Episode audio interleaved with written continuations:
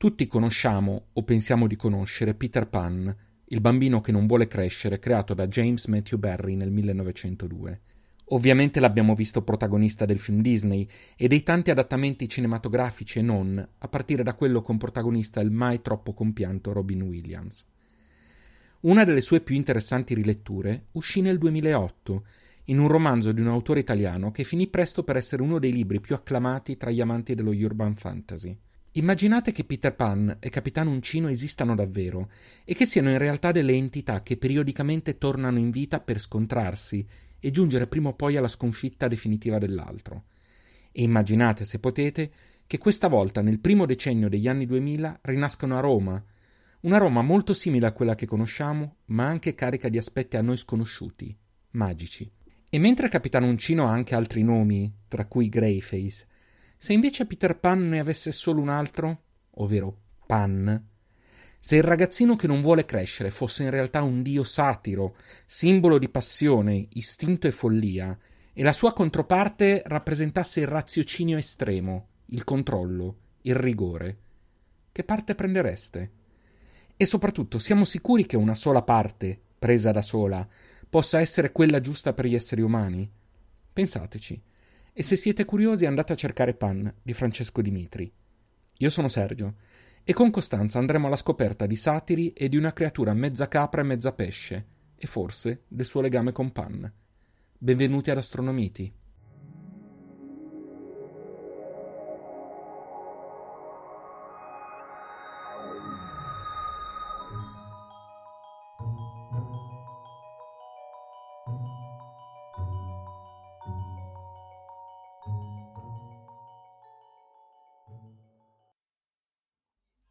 Dopo eh, essere stati al centro della galassia e aver visto mm. queste, questa costellazione piena di eh, ammassi stellari, nebulose, il buco nero, tutto quanto, abbiamo una costellazione un pochino meno polposa, direi, oggi. Mm-hmm. Ed è un po' meno polposa anche... Eh, no, no, ecco, dal mio punto di vista sono poco polpose entrambe.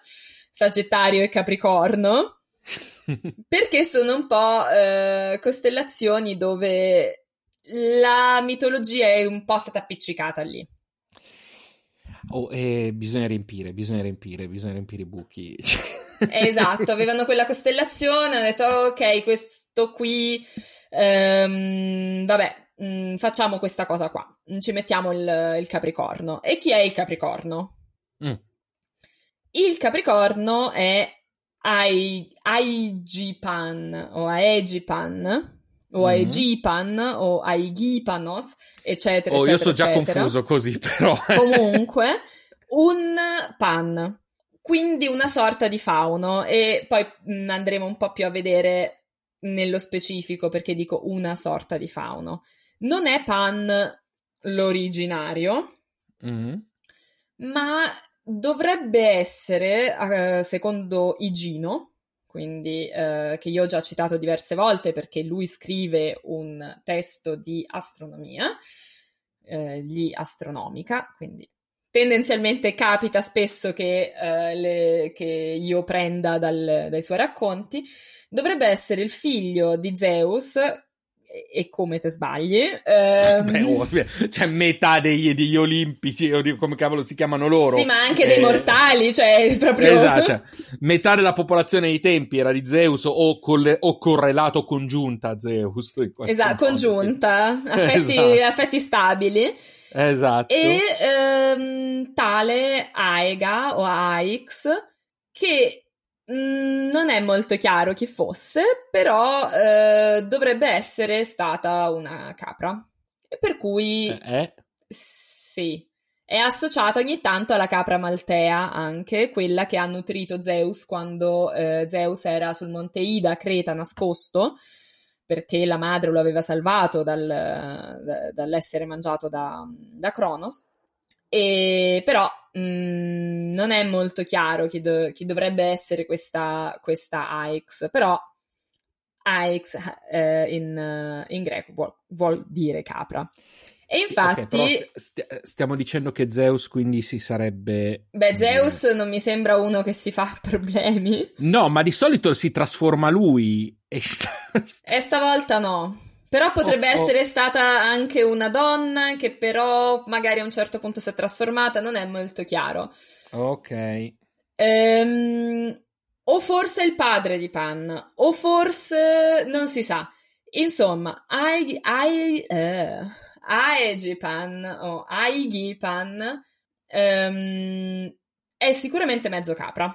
È il capra pan. Cioè, proprio se uno volesse tradurre Aegipan vuol dire capra pan. Mm, ok. E, um, e in quanto capra ca- ha le corna, quindi è un capricorno. Ma perché di capra la parte superiore?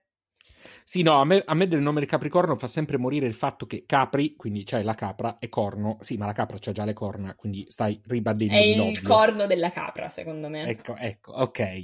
Cioè, ha più senso così. E, sì, ehm, però il Capricorno non è solo una metà capra, che è la parte superiore, ma c'è una parte inferiore che ha una coda di pesce. Ovviamente. perché non ci possiamo far mancare nulla di strambo? cioè una sirena capra. Esatto, una, una sorta di capra sirena e proprio lì volevo arrivare. Perché questa coda di pesce? Perché durante il, ehm, la guerra fra Zeus mh, mm, e gli dei contro i titani, ehm, Gea, titana, eh, la Terra, partorisce il, ehm, o meglio, non durante la guerra, comunque Gea ha avuto questo figlio che è Tifone, un gigante talmente alto che con la testa eh, toccava il cielo, okay. molto violento, non a caso tifone, e che sta cercando tutti gli dei sulla terra per, per farli fuori e ehm, tutti gli dei si trasformano in qualcosa per non farsi beccare. Aegipan si trasforma in un pesce, va in acqua e scappa. In ogni caso non è chiaro molto di più di quanto si, di, di, di chi sia questo Aegipan. Mm. Um, in particolare nella mitologia romana eh, la sua figura viene sostituita, associata e poi sostituita da Silvano, Silvanus, che eh, non è un tizio qualunque, ma è un spirito del, dei boschi, delle selve, e quindi Silvanus però ti giuro che fa l'effetto del Sì, tipo, sì, sì, cioè, che arriva, arriva. Silvano, un amico mio. sì, fa, fa, un po' questo effetto. E invece no, e invece no, Silvanus è un, una divinità boschiva, come poi peraltro eh, sono i Pan e come sono tante altre divinità boschive, o meglio, esseri, non sono proprio dei, sono un pochino, sono a metà un po', perché sono sempre... Ehm, personaggi non necessariamente mortali, mm. Magari anche non immortali, però sono sempre un po' in, un, in, un, um, in una via di mezzo, in un ambito me- meno chiaro. Non sono immortali mm-hmm. come gli dei, ma non sono mortali come gli uomini. E sono spesso rappresentati con fattezze parte umane e parte animali.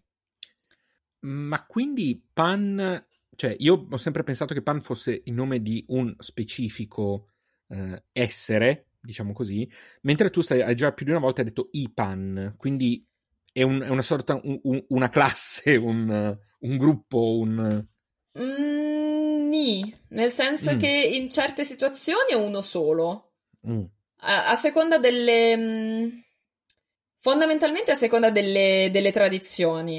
Eh, okay. Di base è uno è una okay. persona, però eh, è, è, anche associato ai fauni e i fauni sono una, una categoria intera. Ok, certo. Quindi eh, è, un pochino, è un pochino complicato anche da questo punto di vista e ho, ho trovato una serie di imprecisioni e di confusioni proprio riguardo a tutti questi, a tutte queste creature um, un po' animalesche. Mm. Sicuramente il pan greco è uno ed è divino ed è il, il dio che soprassiede, è un dio minore, come eh, si può dire, soprassiede alla eh, natura più selvatica ed è anche dio dei pastori e delle greggi. Ok.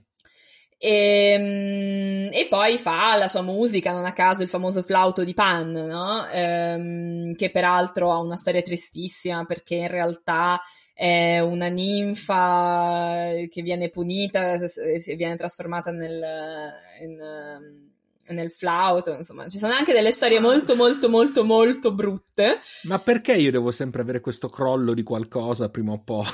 Però noi non ci pensiamo ehm, no. oggi tantissimo al, al, flauto di Pan, ma pensiamo a queste appunto, queste divinità e questi eh, esseri un po' animaleschi. Abbiamo visto appunto Pan e i fauni eh, da cui vari tipi di ehm, tradizioni poi vanno a scaturire. Eh, nella foresta abbiamo anche i satiri, che sono un po' più umani rispetto a Pan, cioè non hanno per esempio le gambe di, di capra. Ok ma ehm, hanno ehm, solo la coda di animale, le orecchie, hanno solitamente le orecchie d'asino e il naso schiacciato tipo un po' tipo maiale. Mm. Questi sono i satiri. I satiri sappiamo che eh, solitamente sono, um, sono, molto amici delle, delle, menadi, quindi delle baccanti che seguono Dioniso nelle, nelle loro feste a base di alcol, e, e, uomini fatti a pezzi. E, ehm, sanno come divertirsi. Sanno come divertirsi e sono tendenzialmente un po', sono tendenzialmente più vecchiotti mm. eh, e un po' lubrichi, un po' tipo... Oh. Sì. Che insomma cercano sempre un po' di, di insidiare le ninfe. Eh. Allupati. Allupati. Sì, esatto, infatti vengono praticamente sempre rappresentati con il fallo eretto. Questa, così, anche, anche, perché appunto, mi sembra che la satiriasi o una cosa del genere sia un... Esatto, esatto, la satiriasi che è una malattia che io non, adesso non entrerei nei dettagli, comunque riguarda, no, riguarda ovviamente quella parte è molto corpo. collegata, è molto collegata. Viene chiamata così fondamentalmente perché le rappresentazioni dei satiri sono sempre eh, con falli eretti, solitamente anche eh, fuori misura cioè mm-hmm. particolarmente eh, è anche visto in maniera eh, comica, cioè ha una sua funzione eh, sia eh, quella funzione di cui parlavamo ancora anche l'altra volta con le falloforie, quindi eh, la, mh, mm, la, fertilità del suolo, la fertilità maschile e, e questo tipo di collegamento quindi con la natura, ma anche banalmente perché faceva ridere. Quindi nelle foreste ci sono pan o i pan, secondo appunto la tradizione. E abbiamo anche eh, i satiri e abbiamo anche le, um, dei, dei, personaggi femminili, non abbiamo solo le ninfe, abbiamo le mm-hmm. muse ovviamente nel, certo. nelle foreste, cioè loro vivono comunque in zone agresti e abbiamo le driadi che sono degli spiriti arborei. Sentite nominare.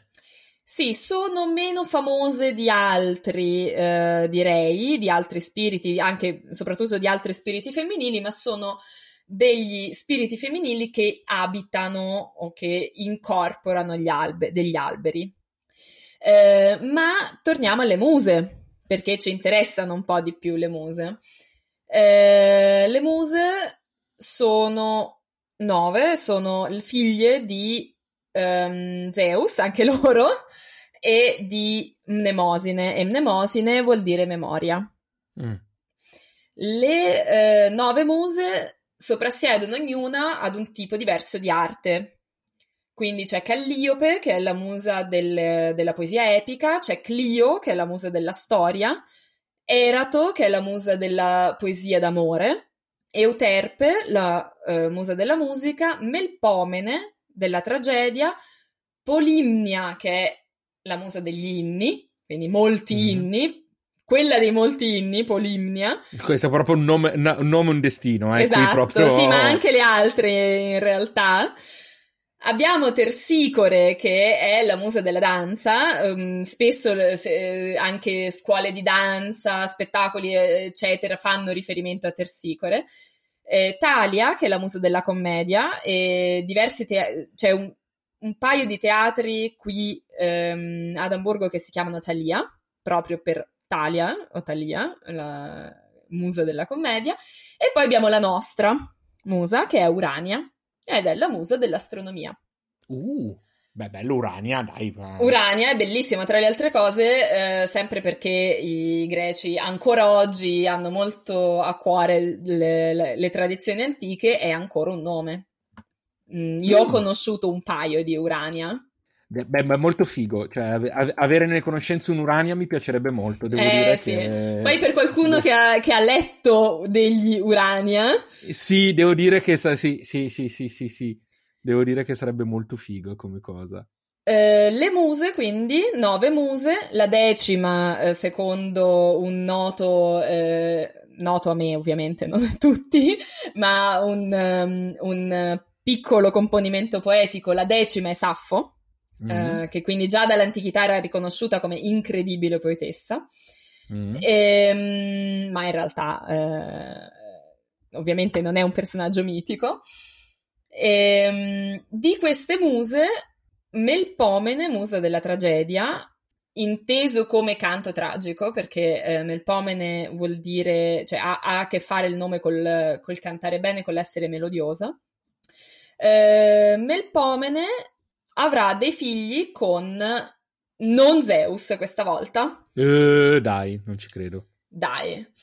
Mm. Um, non con Zeus, ma con Achelus, o Achelus, che è una divinità fluviale, ovvero un fiume, che in, fe- che in mm. effetti esiste ancora. Uh, I fiumi sono tutti uh, divinità, nella, nell'antichità greca, tant'è che mhm. c'è nell'Iliade una scena estremamente eh, riconoscibile in cui Achille uccide talmente tanti troiani che intasa le acque del fiume Scamandro e il fiume si arrabbia, si ingrossa, cerca di travolgerlo e Achille si mette a combattere pure col fiume. Eh, ah, perché è proprio perché è partito, è un momento in cui Achille è veramente partito di testa e quindi gliene dà a tutti. Vieni qua, se ne coraggio, vieni qua. Esatto, vieni qua che ti esatto. faccio le acque in due, Vieni, vi, fatti sotto, pure il fiume. Ti apro le acque in due, ti apro. Ah, bello! allora, Achelus non è Scamandro, quindi è un, è un fiume eh, che però il, dovrebbe essere il fiume più... Mh, mm, più sostanzioso, nel senso anche più ricco di acque che ehm, scorre nella Grecia moderna, quindi nella Grecia di oggi. Ehm, parte dalla, ehm, dalla, dalla, catena montuosa del Pindo mm-hmm. e finisce nel Mar Ionio. Quindi finisce dalla parte italiana, diciamo, del, okay. del Mediterraneo. E ehm, la catena montuosa del Pindo è abbastanza da ricordare nella storia eh, recente o relativamente recente dell'Italia perché è dove l'esercito italiano le ha prese in mala maniera dall'esercito greco durante la seconda guerra mondiale, durante la campagna ah, di Grecia. Guarda, guarda, guarda, come sghignazzi. No, mi fa, mi, fa, mi, fa mi fa, un po', ridere perché um, in realtà quando mi è capitato di parlare con persone greche che mi hanno eh, raccontato anche un po' le storie che loro si raccontano rispetto alla campagna, all'occupazione italiana in Grecia o al tentativo di occupazione italiana in Grecia, solitamente hanno un ricordo abbastanza, ehm, tutto sommato, abbastanza sereno degli italiani. Mm. Eh, una delle cose che mi è stata detta proprio era evidente, non c'avevano voglia di combattere. Ed è una delle cose di cui mi vado un mm, io non, non, non, sento particolare orgoglio nazionale, ma questa cosa qua mi fa sempre molto piacere. Pensare che siamo ricordati eh, come italiani, come quelli che nel momento in cui stavano occupando una terra straniera, sì, ma non avevano tanta voglia. E quando l'occupazione fallì, perché poi fallì, Um, si racconta che a un certo punto, a parte la, la famosa uh, vicenda di, di, Mediterraneo, dove il, il, gruppo di italiani poi rimane lì, ma si racconta che a un certo punto sono andati a chiedere ai greci, ma ci portate a vedere l'Acropoli? Adoro. Cioè, Adoro. Io me lo immagino come estremamente probabile. Poi magari non è successo con tutti, ci saranno stati, cioè, chiaro, è una guerra, quindi sicuramente non ci sono solo storie divertenti. Però, no, però gli aneddoti che si raccontano sul, sugli italiani, diciamo, non, non sono poi così tristi come uno potrebbe immaginare. O magari era semplicemente perché ne parlavano con me. Che può essere può che, essere dice, che non tiro, avessero voglia. Ti tiro, fuori, ti tiro fuori quelli migliori. Ecco. Esatto. Ma a prenderle eh, lì eh, sul Pindo fu una divisione degli alpini ed è la eh, terza divisione alpina Giulia. La mhm. Giulia eh, è piuttosto importante anche, mh, anche nelle varie storie ehm, che sono state raccontate riguardo agli alpini. Mm-hmm. E ancora ehm, in tempi ancora più recenti, quindi in tempi di pace, Div- come divisione è stata smantellata, ma eh, è stata ricreata come eh, brigata mm. alpina, non so adesso quale sia, diciamo, specificamente la differenza, e si sono distinti i membri della, della brigata Giulia eh, per l'aiuto non solo al, durante, dopo il terremoto del Friuli, Mm-hmm. Eh, la sede principale è a Udine, quindi avrebbe diciamo, un certo senso, ma anche dopo il certo. terremoto dell'Irpinia. Loro sono, okay. eh, si, si, sono molto distinti per, eh, cioè, durante i soccorsi. Quindi, insomma, non tutto il male del, diciamo, di tutta la, la vicenda, diciamo, non sono solo quelli che le prendono, sono anche quelli che portano effettivamente ristoro e aiuto eh, dopo, dopo, i terremoti. E, ehm, e quindi dal Pindo, oltre a scendere giù dei greci che le andate eh, di santa ragione gli italiani, le hanno semplicemente accerchiati, cosa che capita anche abbastanza spesso in, eh, quando ci si trova su montagne non conosciute eh, certo. con la gente che li conosce, insomma. E, ehm, nasce Achelus e quindi Achelus e Melpomene si trovano, um, si trovano insieme e hanno delle figlie e le figlie mm. di eh, e Melpomene ehm, diventano ancelle di Persefone. Oh, tutto torna, tutto torna. Tutto Diventano torna. ancelle di Persefone, ma vengono do, prima che vengano ehm, prima che Persefone venga rapita. Come okay. punizione per aver permesso il rapimento di Persefone, o comunque per non averla protetta abbastanza, Demetre le trasforma in metà uccelli. E così abbiamo le sirene. Eh, le sirene? Sì, perché originariamente quando si parla di sirene si parla di donne, me- cioè metà donne, metà uccelli. E donne belle, siamo quindi non quello che non pensi tu, ci, quindi non le arpie, sì. esatto, okay. sono giovani addirittura, sono belle e, e soprattutto cantano bene perché sono figlie di Melpomene. E da qui che deriva il nome Sirena quando sentiamo suonare qualcosa? Mm, allora, questa è una cosa che mi sono sempre chiesta eh. e in tutta onestà non ho ehm, approfondito. Ok. Se il rapporto fra la sirena, ehm, diciamo la sirena che non è esattamente melodiosa e delicata eh, delle, delle ambulanze, sicuramente attira l'attenzione. Mm. Attira l'attenzione in una maniera non diciamo, non si può far finta di non averla sentita, ma si può far finta di non averla sentita, però sicuramente l'hai sentita, la sirena, se, eh, mm-hmm. insomma, escludendo casi di persone veramente molto ipoudenti. Ehm, le sirene, quindi, originariamente sono uccelli, originariamente, ehm, quindi sono uccelli nell'Odissea, mm-hmm. che è il primo, um, il primo, la prima opera dove noi le troviamo protagoniste. E come ha fatto eh, Odisseo a sopravvivere pur sentendo il canto delle sirene? Oh, questo me lo ricordo. Vediamo se hai studiato. Si fece legare a una, uh, a, mi sembra un, a un all'albero maestro nave, probabilmente all'albero della maestro. nave eh, perché voleva sentirle ma non voleva correre. E, esatto, e fatto.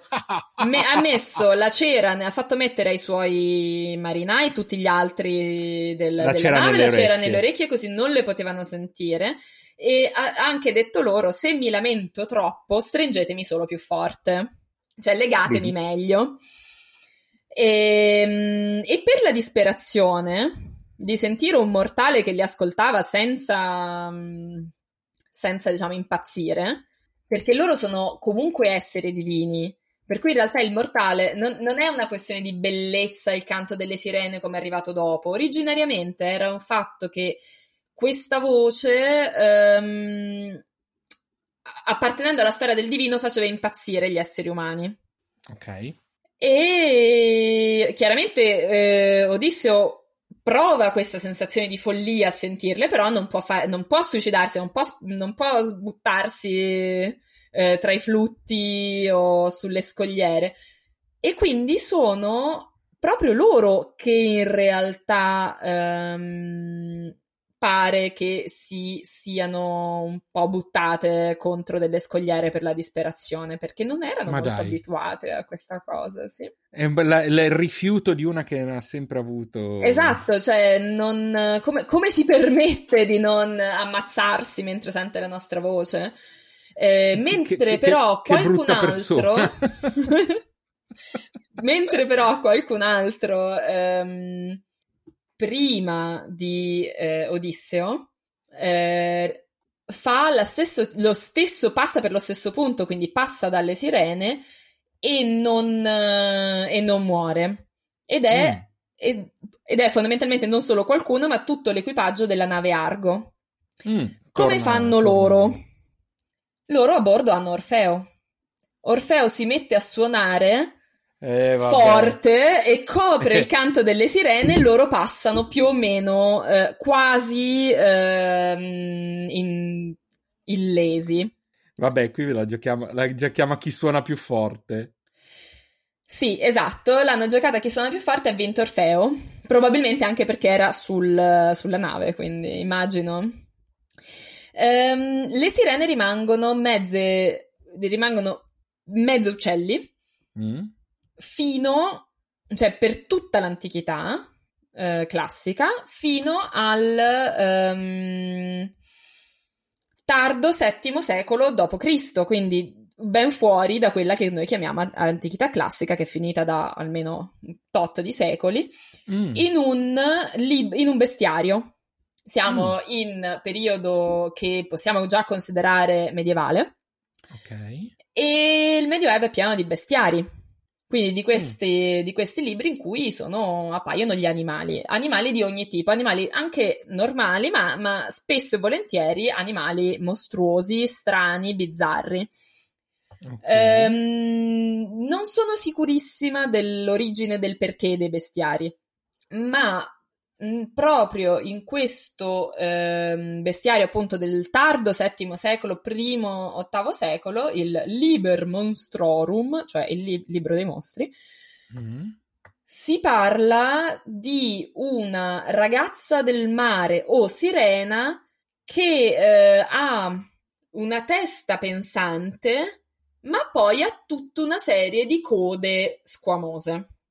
Tutta una serie di code? Sì. Allora, nella, io sto traducendo dall'inglese, l'inglese dice all kinds of. Sì, quindi sì. Ogni tipo di code squamose.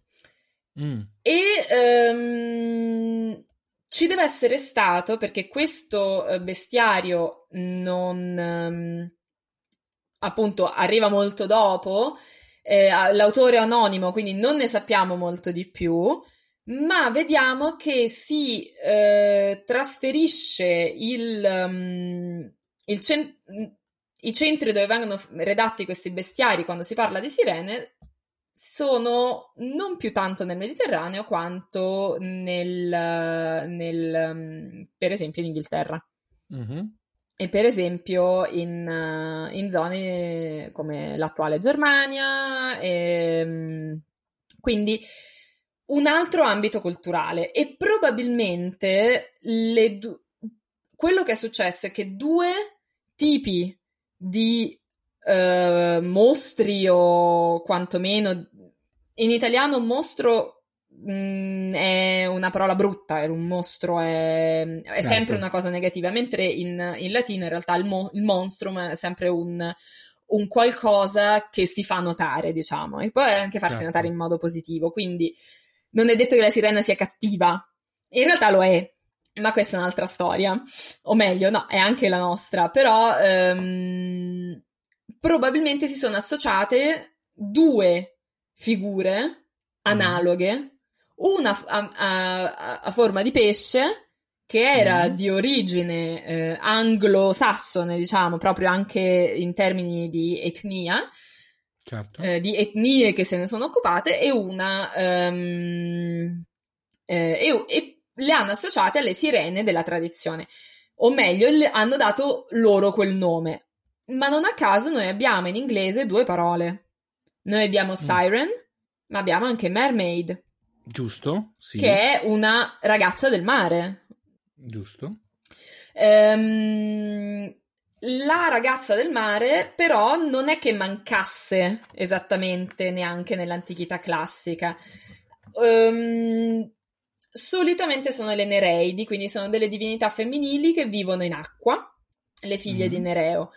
Um, hanno, non sono cattive, non attirano necessariamente gli uomini fino a un periodo un po' anche lì più tardo, quindi periodo bizantino, cominciano a circolare delle um, leggende sulla Nereide, tra l'altro, la Nereide, e Una la cosa. Nereide, sì, ed è questa... Um, Um, appunto questa divinità marina, questo mostro marino che eh, può uscire da un momento all'altro dall'acqua e chiedere vive ancora il re Alessandro Magno? Cioè il re Alessandro ovviamente non dice Magno perché questo glielo, l'attributo glielo diamo noi.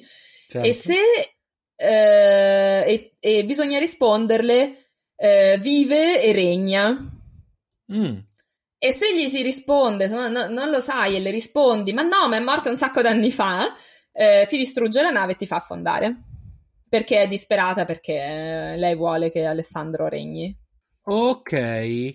È una, una, parte, secondo me, abbastanza interessante della leggenda. E, ehm, soprattutto, soprattutto eh, cioè, se penso a quante, cioè, mi viene anche in mente, devi, devi dire di essere un dio. Cioè, senso... Esatto, se, se, qualcuno ti chiede se sei un dio, tu devi dirgli di sì. Cioè, mi viene in mente una cosa del genere, somiglia tantissimo, non ci inventiamo mai nulla. No, no, no, no, ecco, se c'è una cosa che ho capito, soprattutto appunto studiando poi le cose antiche, è proprio questo, non, eh, non, non esiste proprio che uh, si... Si possa parlare, no, no, no. Di una cosa nuova, cioè non c'è una... Quindi eh, sostanzialmente quello che mi sta dicendo è che praticamente tutte le immagini che noi abbiamo di sirene, di creature di un certo tipo, sono falsatissime da stratificazioni successive. Allora, è difficile parlare di falso quando già originariamente esiste una, eh, cioè è già una versione fondamentalmente di fantasia. Certo. O di mito, eh, che però certi, su certi piani è veramente molto difficile. Ehm, certo. Molto difficile da distinguere. Comunque sì, sono, cioè la sirena di Starbucks, no? Mm-hmm. Eh, non è proprio quello che, vabbè non, non c'entra proprio le, con le sirene. tutte le sirene sul Duomo di Milano. E tutte le sirene sul Duomo di Milano, più che altro sono più tarde. Uh, cioè non si può dire falsato, semplicemente il personaggio si è evoluto. Sì, eh... però, però, siccome ad esempio quando immaginiamo appunto le sirene citate in determinati periodi eh, precedenti, in determinate leggende, eccetera, f- sostanzialmente stiamo immaginando con l'influenza di qualcosa che è arrivato dopo. Co- e... Cosa che facciamo regolarmente. Esatto, realtà. infatti, è sì, vero. Sì, sì. Ehm, quello che però sempre, ha sempre avuto la coda eh, di pesce, oltre a, a, a Egipan, ehm, anche, sono anche stati i tritoni, che non mm-hmm. a caso nella sirenetta de, de, mm-hmm. della Disney sono i maschi delle sirene. E questi sono già di origine antica, eh, hanno già la coda e ne hanno due solitamente. Due. Sì, come quella di Starbucks. Ok. Che poi che ha la coda doppia. Sempre... Io infatti eh, avevo sempre immaginato come i tritoni, letteralmente come i maschi delle sirene, nella mia immaginazione sì. di ragazzo. Eh, per cui quando poi mi è capitato di vedere popoli di sirene in cui c'erano anche maschi, ovviamente quando fai delle le, le nuove versioni, eccetera, a me, a me andava in main, cioè mi, mi, si andava in cortocircuito e dice no, allora quelli sono tritoni. Esatto, ma quello non è un, un sireno, cos'è un sireno? No, no, no, ci vuole un tritone. Eh, esatto. Sì, sì. Sono particolarmente d'accordo anche con questo con questa, con questa cosa. Anch'io avevo molte, molte difficoltà. Ehm, sì, poi appunto Disney ha reso la cosa più o meno uh, ufficiale, almeno nella versione italiana, perché si parla proprio anche apertamente di tritoni e chiaramente mi, mi hanno mandato così. Però no, sì, sì sono, i tritoni sono maschi, non ci sono le tritone. Esatto, le tritonesse, quindi. però um, non è neanche um, eh, non è neanche una cosa, cioè, nel senso, non, non, è importante, non so come dire. No, no, no, certo, certo, era solo curiosità. E, um, ultima cosa per gli amanti di Dan Brown. Eh, la, la, Nereide della leggenda greca bizantina eh, è anche la foca, la fochia, ha proprio lo stesso nome che oggi si usa per foca. Eh, quindi forse il, l'idea venuta da, eh, o meglio, che si è diffusa eh, dopo, grazie o per colpa di, Don, di Dan Brown, che tutti questi personaggi marini fossero in realtà dei grossi mammiferi marini non riconosciuti. Versione... Ma, eh, ok, su Dan Brown mi sto perdendo perché io ho letto soltanto il primo. Non mi ricordo e... in che libro perché non l'ho letto, però mi, mh, mm, eh, è proprio un, um, un qualcosa che lui ha messo in un suo libro che non è completamente, okay. um, non se l'ha inventato. So- c'è una teoria che dice tutte queste storie sulle sirene, le, na- le-, le naiadi e tutti questi personaggi marini che-, che, attirano gli uomini in realtà, o comunque acquatici che attirano gli uomini in fondo, sono, mh, eh, sono in realtà storie che si raccontavano i marinai su lamantini e foche e, e trichechi. Allora, mm, secondo me il giro è un po' troppo lungo perché se mi racconti il canto ipnotico che ti fa venire voglia di buttarti in acqua, la donna bellissima, e poi pensi al lamantino, cioè, mm, non lo so, eh, forse... Bisogna vedere i gusti, eh? bisogna vedere i gusti. C'è, sì, no, certo, poi i gusti non, non si toccano. Eh, eh però, c'è, boh. c'è, c'è, chi potrebbe trovare il lamantino degno di attenzione. Va bene.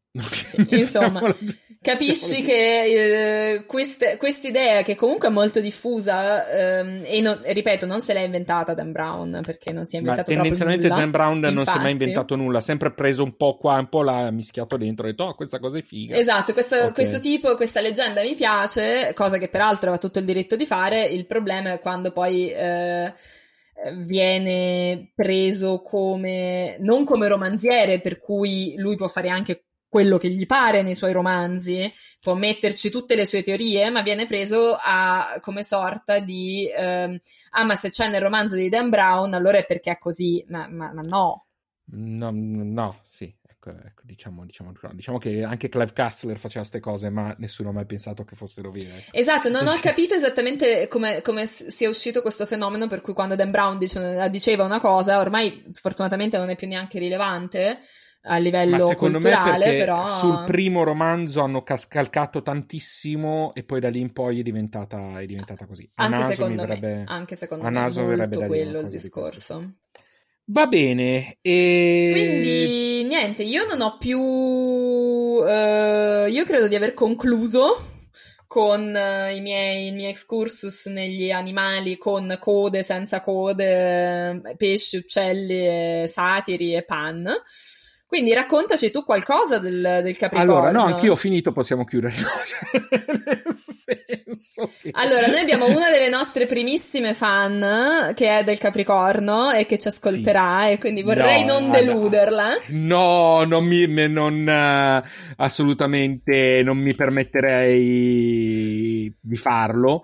e no, allora, però c'è da dire una cosa, tu hai già... Uh, ha anticipato il fatto che la costellazione è poverina. Ed è non vero, è cicciosissima, no. No, ma letteralmente è la costellazione più piccola dello zodiaco, quindi cioè, su questo non ci, non ci, si balla tanto. Tant'è che se andate a vedervela su Stellarium, sembra che sia praticamente incastrata lì, eh, un po' a fare a gomitate con l'acquario da un lato e il sagittario dall'altro. È, pro- è proprio del tipo un, una cosa abbastanza così e, um, ed effettivamente piccolina, è una st- costellazione piccola, è una costellazione che uh, addirittura dal punto di vista mm, diciamo del motivo per cui in cielo è stata addirittura derivata dai babilonesi e poi appunto gli hanno appiccicato tutto il discorso dei vari pan eccetera. Quindi è una costellazione un pochino uh, che un pochino soffre, ecco, in, in mezzo alle altre. Soffre? Uh, si, si, si, sente soffre. un po' schiacciata. È un, è un, po', è un po', sofferente, un po' sì, mm, non, non, c'è abbastanza distanziamento in questo momento. Ma ce l'ha uh, la mascherina? Da- eh, non lo so, cioè, però c'ha, c'ha, le corna, c'ha il coso, quindi... Qualche... C'ha la barba, dici, esatto. si, si, si, si, mascherinizza da sola. Esatto, diciamo che è comunque mediamente visibile perché le sue stelle più appariscenti hanno, hanno forma di triangolo. Uh, quindi in linea di massima uh, in qualche modo sono, sono, riconoscibili. Non sono neanche pochissimo luminose, per cui uh, possiamo dire che avendo un cielo medio si può riuscire a riconoscerla, a volte anche in un cielo non, es- es- eh, non, non eccessivamente buio. Mettiamola, mettiamola in questo modo. Ovviamente la sua posizione, l'ho detto poco fa, è tra il Sagittario e l'Aquario. Stiamo continuando il nostro giro, l'abbiamo quasi eh, terminato. Le quattro stelle più luminose sono nella zona nord-est-nord-ovest, proprio verso l'Aquario verso uh, come posizione. È riconoscibile anche per un altro motivo, perché in realtà sotto di lei non ci sono costellazioni molto visibili. C'è la costellazione del microscopio, giuro. No, la costellazione del microscopio, cioè queste sì, proprio cioè... queste costellazioni nuove che. Perché sono quelle che sono state create per andare a riempire il cielo, sostanzialmente. Um, che non ha, come puoi immaginare, non ha stelle particolarmente luminose. No.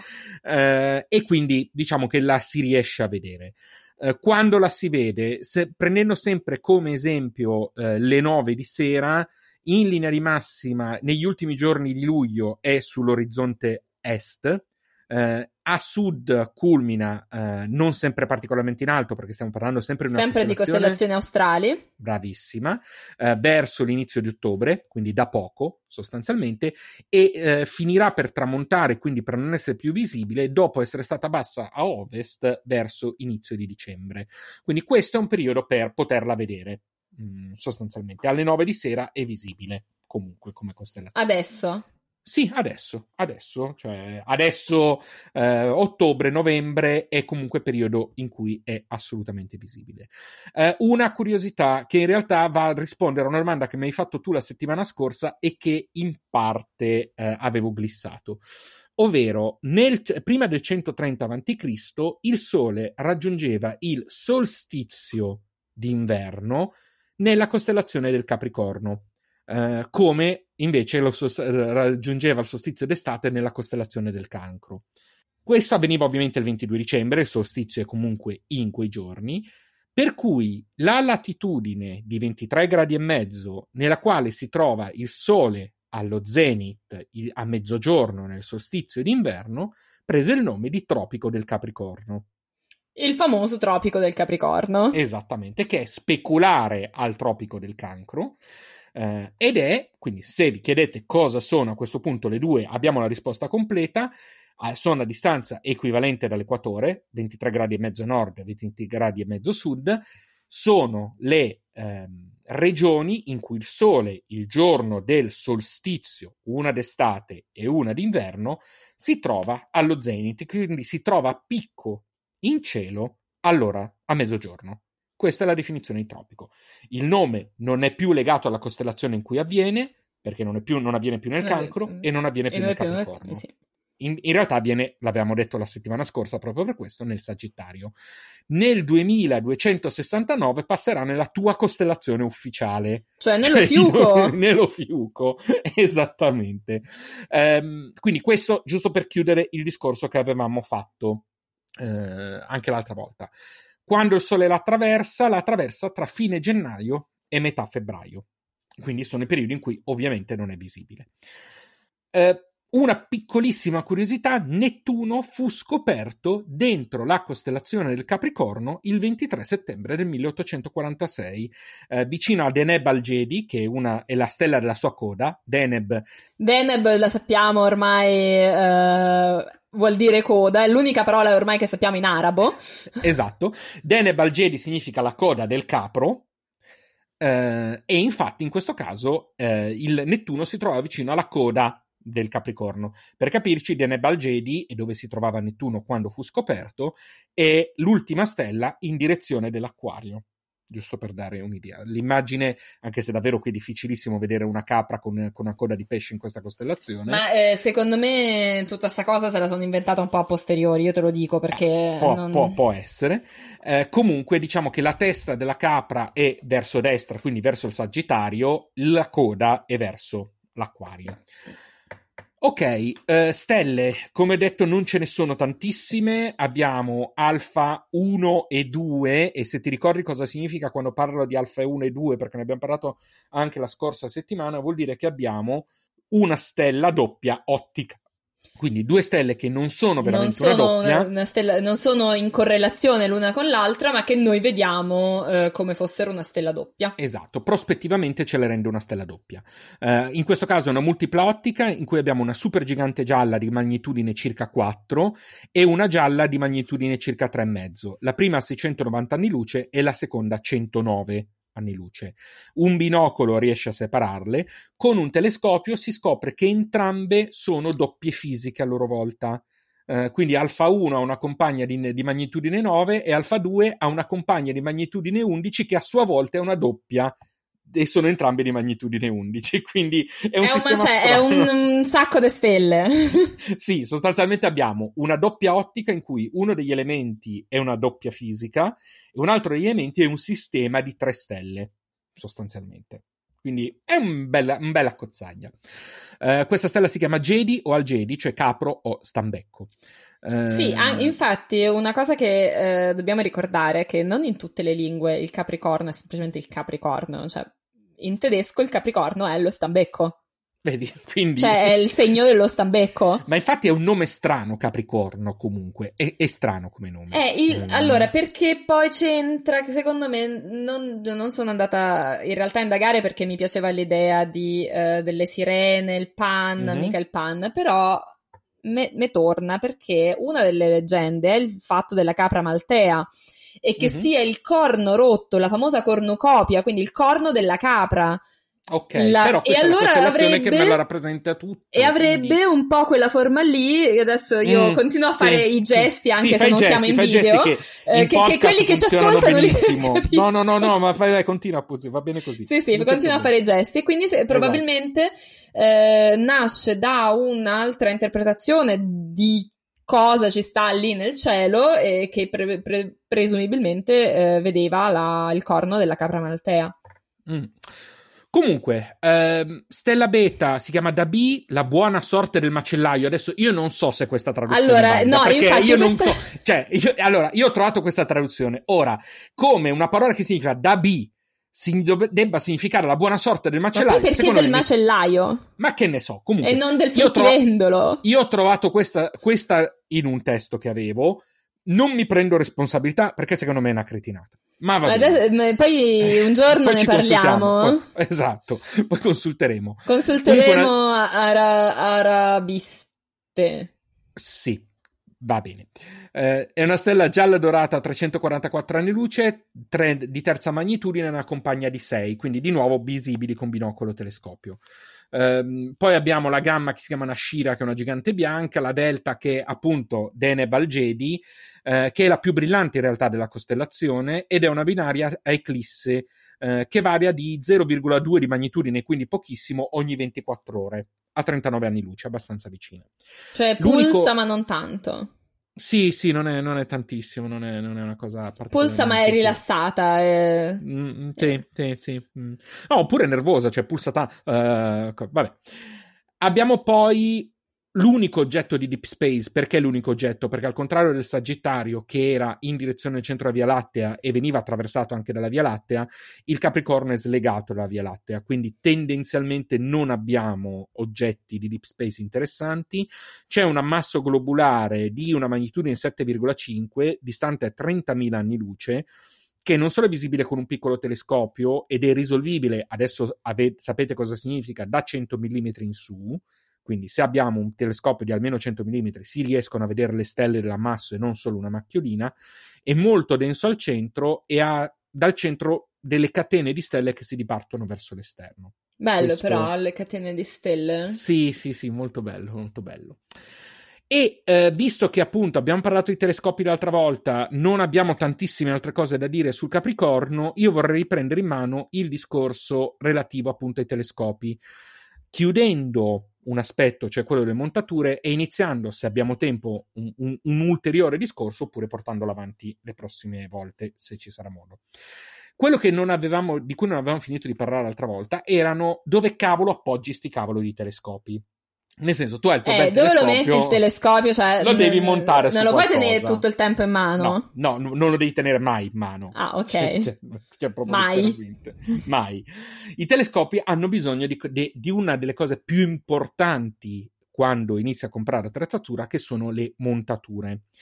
Le montature sono appunto i tre piedi, chiamiamoli così, anche se non è corretto perché spesso non sono neanche dei tre piedi, su cui i, i eh, telescopi vengono montati.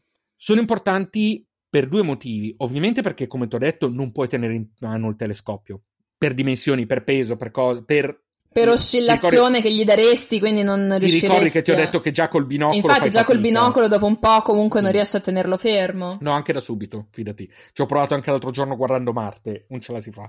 Uh, ma quindi non soltanto per avere un appoggio, ma perché ci serve qualcosa di robusto e che tenga bene il telescopio in maniera tale che stia in posizione, stia fermo. Abbiamo due tipi di montature. Una montatura che è quella più classica che si chiama alta azimutale e un altro tipo di montatura che si chiama equatoriale. Qual è la differenza? L'alta azimutale è tendenzialmente quella che potreste aspettarvi, è una montatura che si muove lungo due assi uno verticale e uno orizzontale. Quindi tipicamente quello orizzontale è quello in cui lo vedete girare su se stesso. Sì. Ok. Verticale e quello verticale uno lo tira su e giù. Perfetto. Eh, quindi le due assi di rotazione ti permettono sostanzialmente di puntare qualunque cosa in linea di massima. Um, ha un problema di fondo. Allora, sono le più comuni. Le alte azimutali sono quelle che trovate un po' ovunque, sono quelle che vengono fornite con i telescopi di base, sono quelle che vengono fornite eh, sostanzialmente in qualunque forma, sono quelle anche che poi si associano ai Dobson. In qualche modo sono alte azimutali anche quelli perché hanno quel tipo di movimento. Anzi, volendo, i Dobson potrebbero avere solo il movimento verticale e orizzontale perché quello laterale viene fatto girando l'intero telescopio. Che non è eh, comodissimo. Con i Dobson si fa, con i Dobson si fa. Tu vedi questi che proprio se li portano in giro così. Ma perché l'alta azimutale non è ottimale su alcune cose? Perché l'alta azimutale si muove sostanzialmente a zigzag. Quindi tu alzi e sposti. E giri. Alzi sì. e sposti. Se ad esempio vuoi fare fotografia, per dirne una, o vuoi seguire un oggetto costantemente, il movimento fatto in questo modo può essere problematico perché non riesce ad avere un movimento costante. È il motivo per cui esistono le equatoriali. Le equatoriali non è che siano diverse concettualmente, anche le equatoriali hanno due assi su cui si muovono, ma gli assi sono orientati, uno è per l'ascensione retta e uno è per la declinazione, quindi quello orizzontale, ma sono orientati seguendo l'inclinazione della Terra. Okay. Quindi il movimento laterale non avviene più seguendo sostanzialmente l'asse, cioè la nostra, Un asse orizzontale. il nostro asse orizzontale che ci aspetteremmo, ma si muove seguendo l'inclinazione del pianeta. Mm. Ok?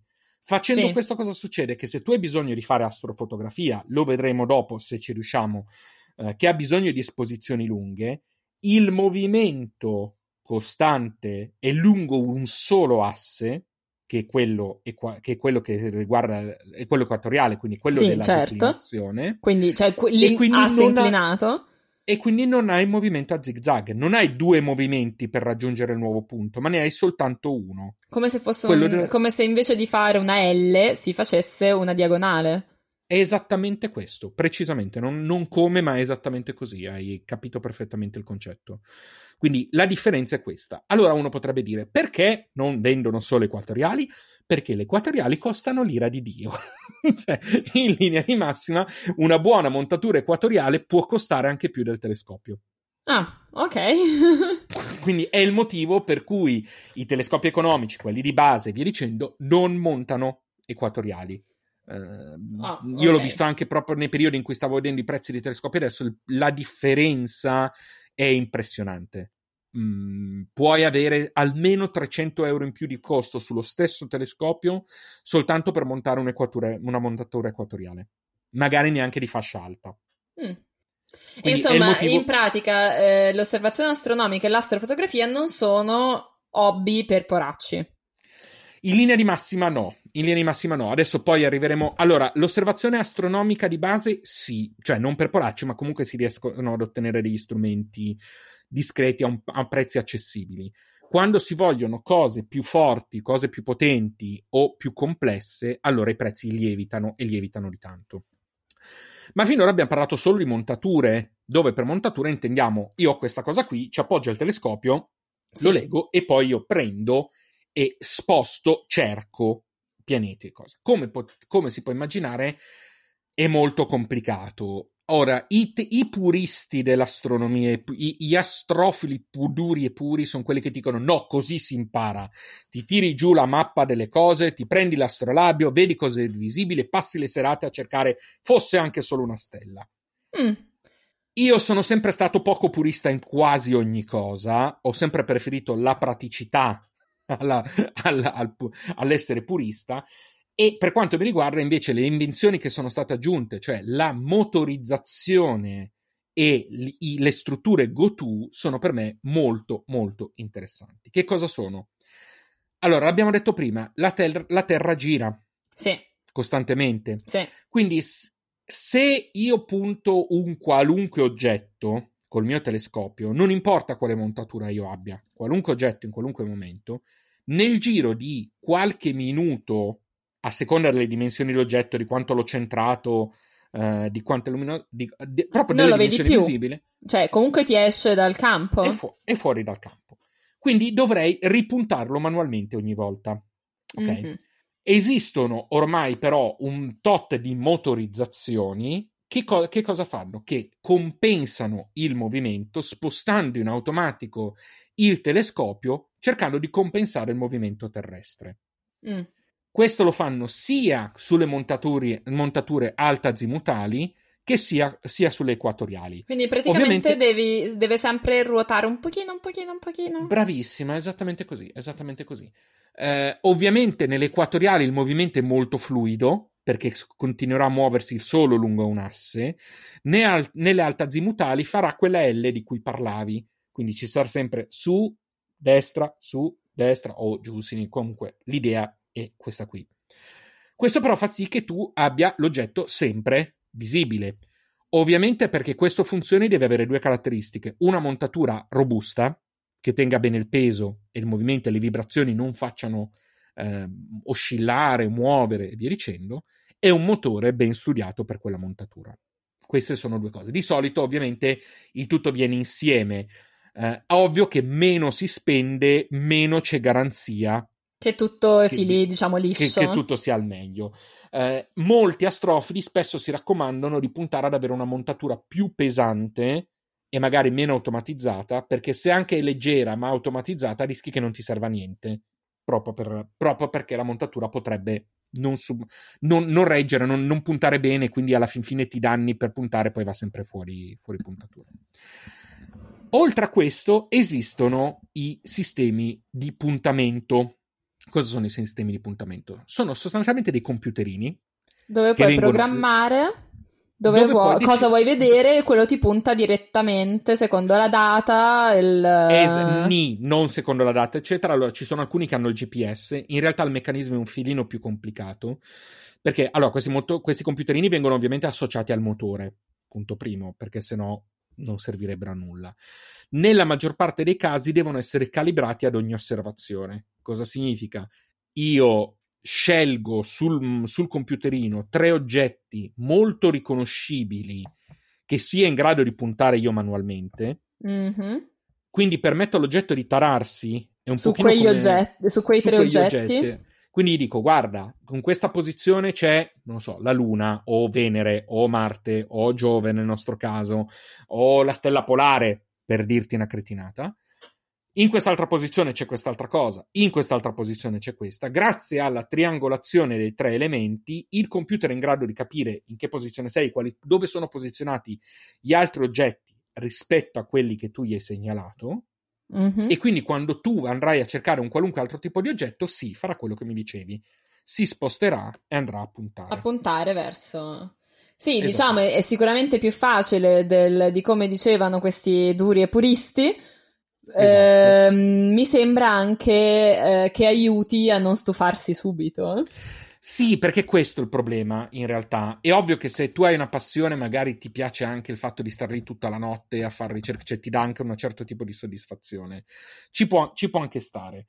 Ma il problema eh, molto semplice è che c'è gente che magari non può andare in osservazione costantemente ehm, non può, mm, magari è lontana, magari ci sono problemi di qualche sorta, quindi eh, anch'io ad esempio se, se, inizierò a fare osservazioni devo farle a un'ora da casa. Ovvio che se devo andare a un'ora da casa e poi ci perdo tutta la notte per trovare due oggetti. Eh, infatti mi immagino che magari qualcuno eh, si faccia venire la tigna di dire no, adesso ci riesco, e più non ce la fa e più si, mm, si fissa.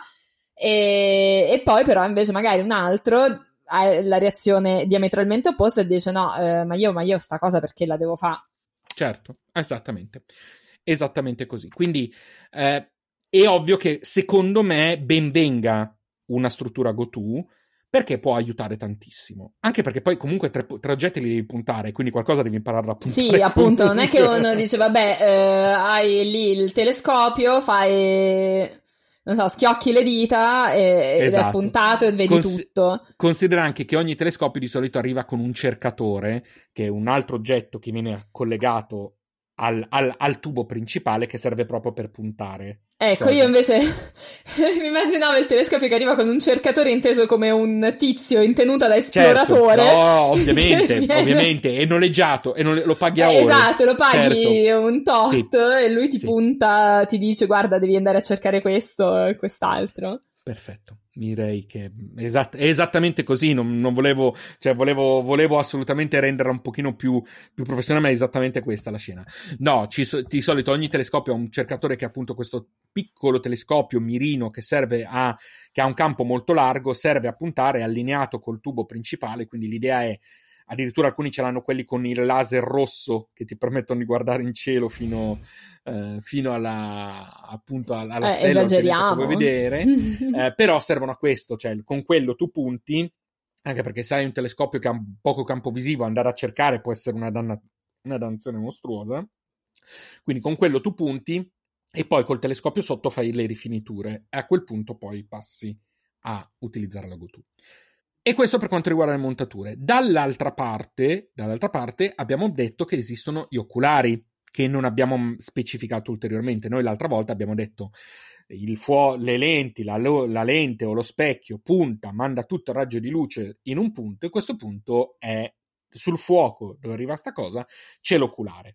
Cos'è l'oculare? L'oculare è uno strumento ottico che deve ingrandire letteralmente deve ingrandire è un ingrandi- una lente di ingrandimento. È una lente di ingrandimento. In realtà ha tre scopi l'oculare: ingrandire l'immagine, dare un'immagine precisa e pulita e dare un certo campo visivo. Ricordiamoci che abbiamo sempre il problema del campo visivo disponibile con i telescopi, che è sempre ridotto rispetto a quello dei binocoli. Allora, quando compri un telescopio, di solito ti vengono forniti due o tre oculari di base, mm, giusto per poter iniziare ma il mercato degli oculari è forse più ricco e importante rispetto addirittura a quello dei telescopi. Eh, vendono, ve- vendono, vere e proprie valigette con dentro un se- set di oculari vari, per, mm. di- per, dirne. Eh, le, quali sono le caratteristiche importanti degli oculari? O il tipo di ingrandimenti che ti possono far raggiungere, o il tipo di campo visivo apparente che ti possono dare. quindi quel cam- il campo visivo, quanto po- puoi vedere. Quanto largo, diciamo, quanto largo, vedere. quanto ampio, è proprio quanto l'ampiezza ampio. di campo visivo. Um, ce ne sono di vari tipi. Di nuovo, adesso non entro a dettagliarmi, ce ne sono alcuni che magari sono più adatti per osservazione planetaria, eh, alcuni che sono ottimi sia per planetaria che per deep sky, eh, altri che arrivano addirittura a campi visivi di 50 o addirittura 80 gradi, quindi proprio un campo visivo molto ampio. Ovviamente, di nuovo, anche in questo caso, i più eh, richiesti, i più potenti, i più utili, i più interessanti sono anche i più costosi. Di nuovo può succedere che ad esempio dei wide o dei super wide, che sono ca- oculari che sono stati introdotti negli anni 80, eh, che hanno appunto la capacità di arrivare wide, è proprio questo il concetto, che ti danno fino a 80 certo, che hanno, di... che hanno molta, m- molta ampiezza. Esatto, di campo visivo, eh, questi possono arrivare eh, ad avere un prezzo di nuovo che costa quanto un telescopio. Ecco, quindi, quindi uno uh, dice, vabbè, eh, mi compro un telescopio ho i soldi per quello, poi dice no aspetta mi devo comprare pure la montatura, mm-hmm. poi mi devo prendere il motorino, poi mi devo mm-hmm. prendere il cercatore, no il cercatore viene... Allora, non è, non è precisamente così, nel senso che... Um in realtà quando tu compri un telescopio di solito compri un telescopio completo okay. e molte di queste cose sono già dentro. Quindi hai il telescopio, hai il cavalletto, la, la, montatura, la montatura, sai che, che, che, tipo di montatura è, tipicamente nella maggior parte dei casi una, sarà un'alta azimutale, sai già se hai deciso di comprarne uno motorizzato o non motorizzato, con GoTo o con non GoTo. Quindi il kit è completo, ha comprese anche due oculari. Quindi tu compri un kit che è pronto per essere utilizzato, ma ti basterà finché non ti viene a noia. Cioè, certo. Cioè, poi l'appetito viene mangiando, l'appetito viene mangiando, quindi a un certo punto punterai ad avere un oculare, degli oculari di più eh, ad avere eh, magari non la montatura perché la montatura ti deve durare un po' una volta che la prendi. Però ti può, ti può succedere una cosa del genere insomma Quindi... il, come, la morale della favola è non cominciate. No ma come? Ma no ma no. La morale della favola è ricordatevi che una spesa iniziale molto bassa potrebbe comportarvi spese aggiuntive in tempi più brevi. Una spesa intermedia potrebbe darvi soddisfazioni per un po'. L'altra cosa è non comprare mai a vuoto, mai a dire ah vabbè prendo questo, non si sa mai, ma cercare di fare un ragionamento ben preciso. Quindi eh, siamo sicuri che ci serva una motorizzata? Sì, allora sappiamo che deve avere un motore. Quindi probabilmente se abbiamo un certo budget non potremo andare su un'equatoriale, perché l'equatoriale motorizzata raddoppiate il vostro budget, tipicamente.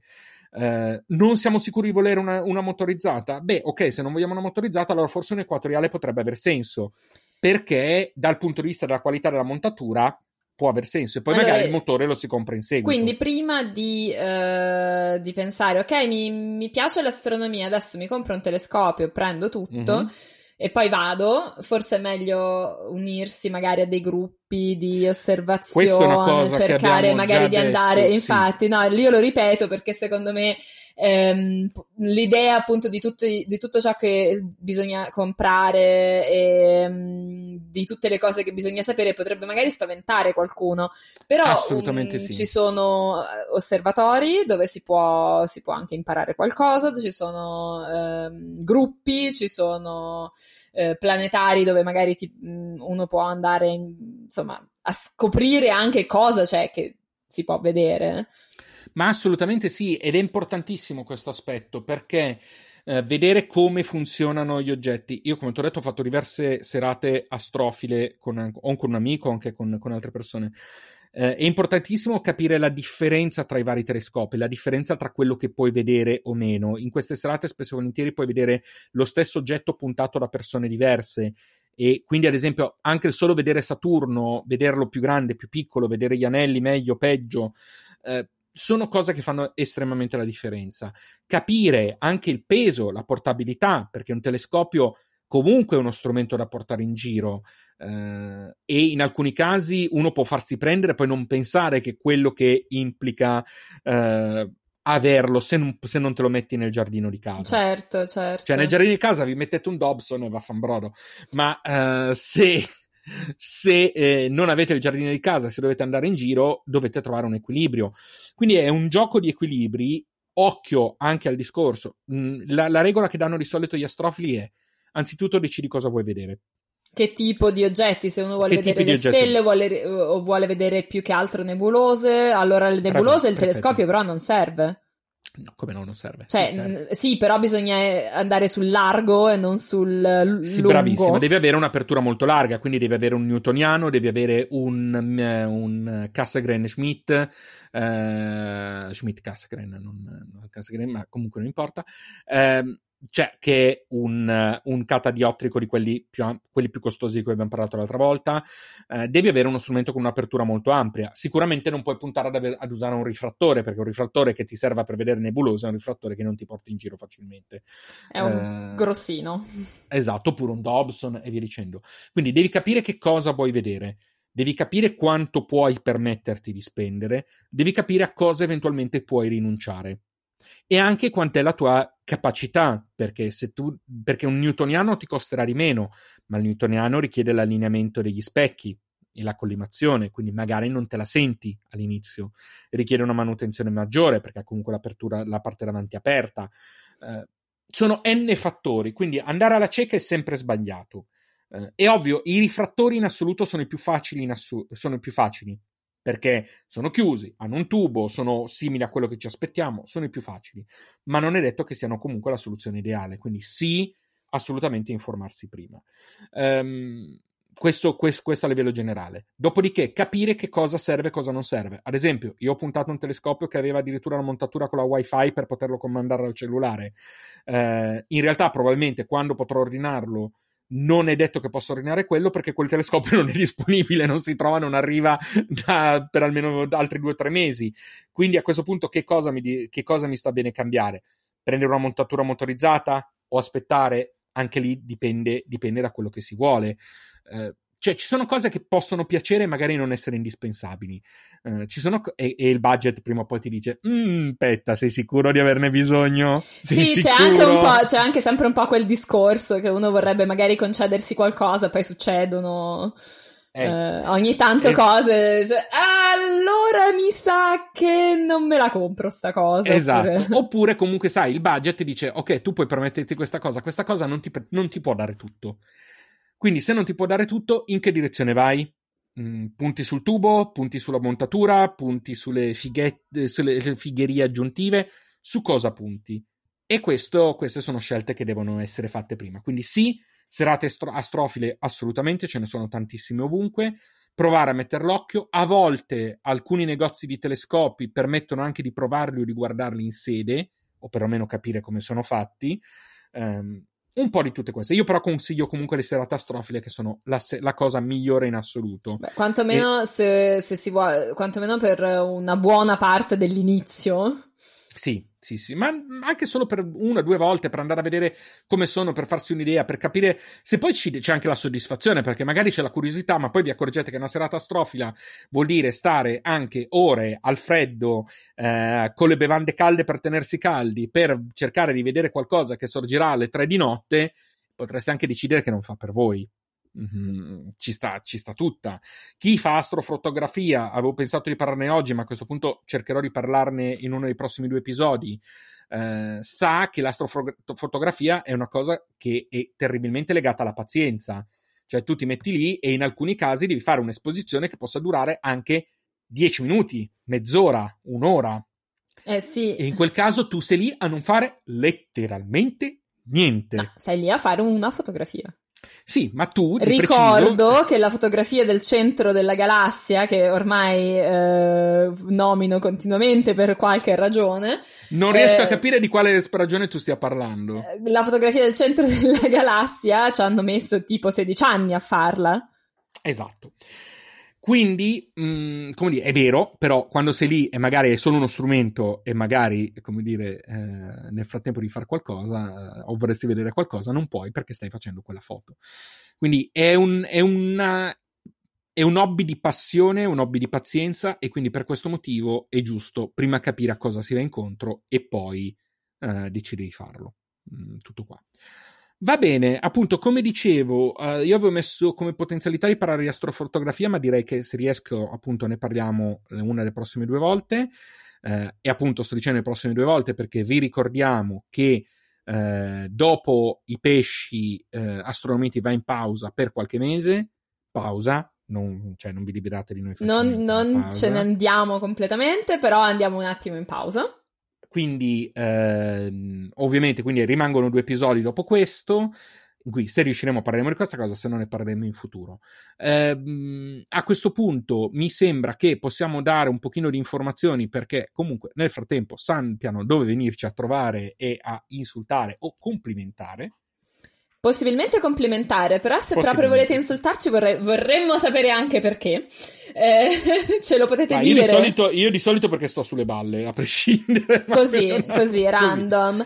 Ehm, ce lo ven- potete venire a dire perché volete insultarci su Facebook e Twitter dove siamo astronomiti o su Instagram dove siamo astronomiti.pod.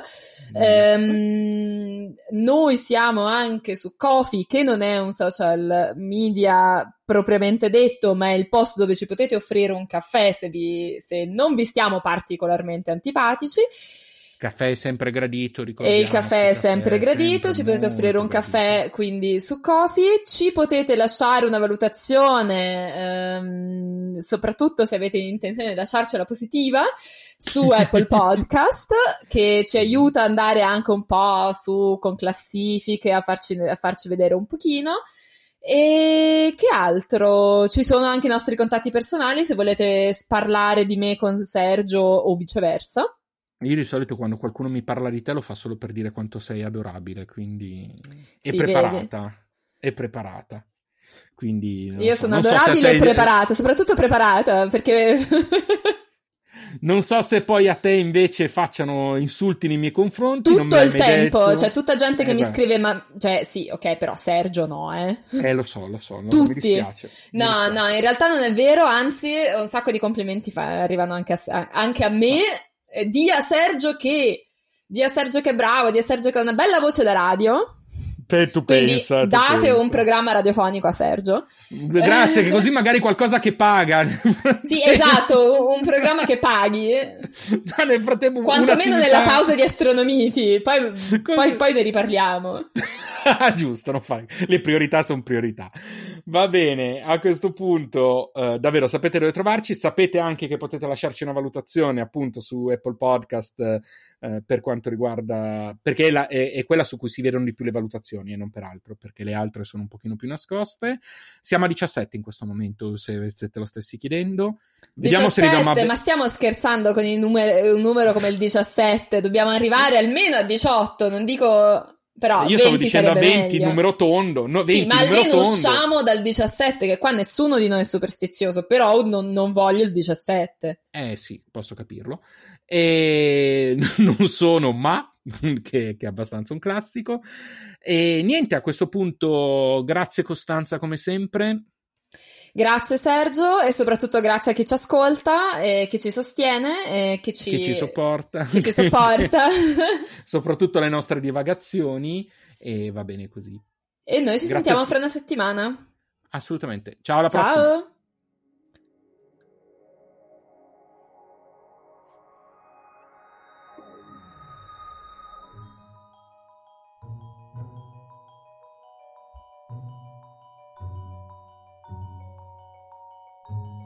Astronomiti è un podcast di Costanza Torrebruno e Sergio Ferragina, con musiche di Gabriele Ilardi. Siamo sulle principali piattaforme di podcast, passate a trovarci e lasciateci una valutazione. Nel prossimo episodio, l'Acquario.